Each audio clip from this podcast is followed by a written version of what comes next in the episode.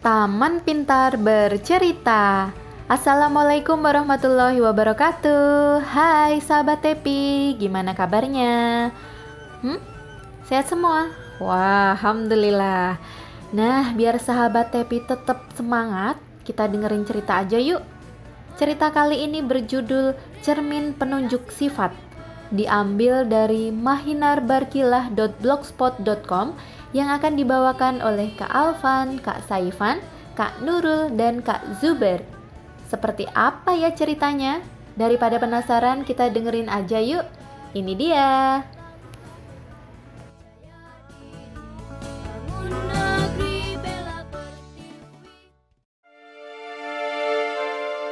Cermin penunjuk sifat buruk. Suasana di kamar seorang ratu sebuah kerajaan. Di kamar tersebut, banyak sekali cermin besar terpasang di dindingnya. Matahari baru saja terbit dan sinarnya masuk ke kamar membangunkan sang ratu dari tidurnya. Ia segera bangun dan menghampiri salah satu cermin yang terpasang di dinding kamarnya. Sang ratu tersenyum melihat bayangannya sendiri. Ia lalu duduk di atas tempat tidurnya. Ia mengambil sebuah cermin. Ia mengambil sebuah cermin kecil bergagang yang terletak di atas sebuah meja. Ia memandangi bayangannya dirinya sendiri sambil tersenyum. Tanpa sengaja, sang ratu menjatuhkan cermin yang dipegangnya, dan cermin itu pecah. Sang ratu kaget dan marah. Pelayan, cepat ke sini. A- ada apa, Ratu? Kau lihat, satu cermin milikku pecah. Kalian harus segera mencari penggantinya. Ke mana kita harus mencarinya, Ratu? Aku tak mau tahu. Cepat kalian cari lagi cermin untukku. Pelayan itu lalu segera pergi ke pasar kota. Suasana pasar kota ramai. Pelayan berjalan menuju toko tempat sang ratu bisa membeli cermin. Di sana, ia segera menghampiri seorang penjual cermin yang juga pemilik toko. Kami sedang mencari cermin untuk sang ratu. Dapatkah kamu membantuku?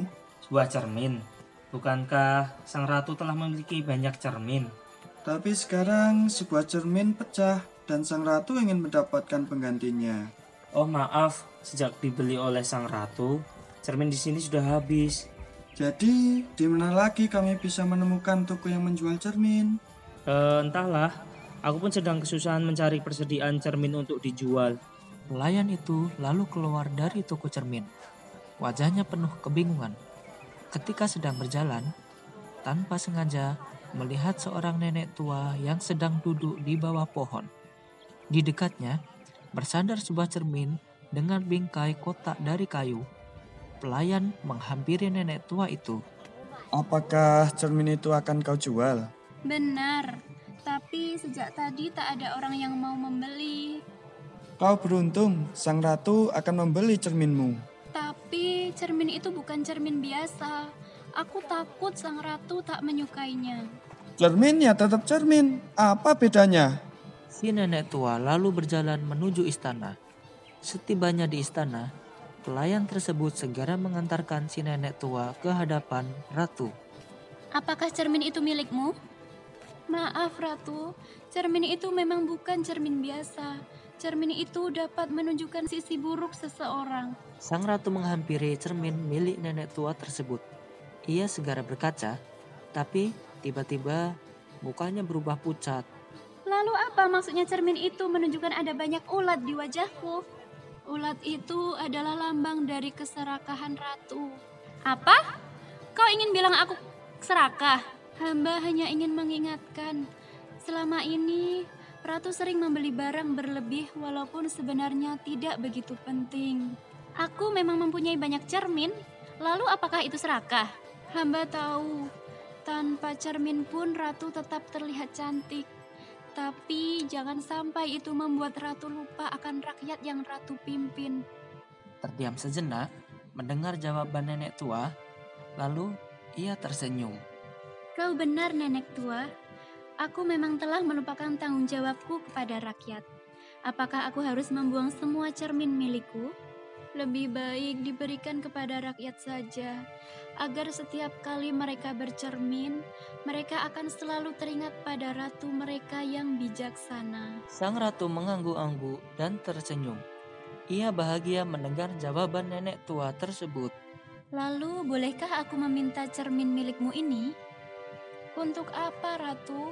Bukankah cermin ini dapat membuat Ratu takut? Dengan cermin ini, aku berharap dapat memperbaiki sisi buruk yang ada di dalam hatiku, Nek. Baiklah, Ratu. Semoga cermin ini dapat bermanfaat untuk Ratu. Kemudian, sang ratu memanggil pelayan untuk membagikan cermin tersebut kepada rakyatnya. Pelayan, sini.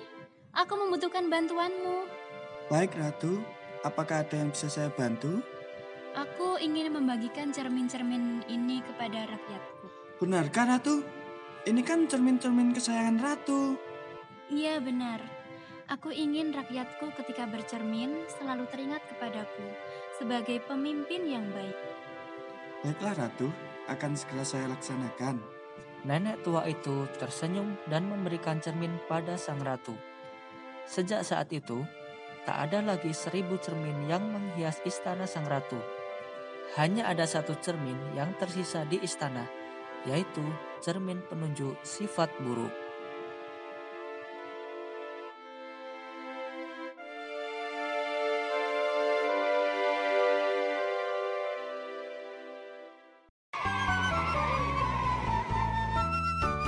Sahabat Tepi, demikian tadi cerita dengan judul Cermin Penunjuk Sifat. Gimana? Seru kan? Nah, sahabat Tepi ada yang tahu nggak nih pesan moral apa yang bisa diambil dari cerita tadi? Yang tahu angkat tangan. Oke deh, hebat semua.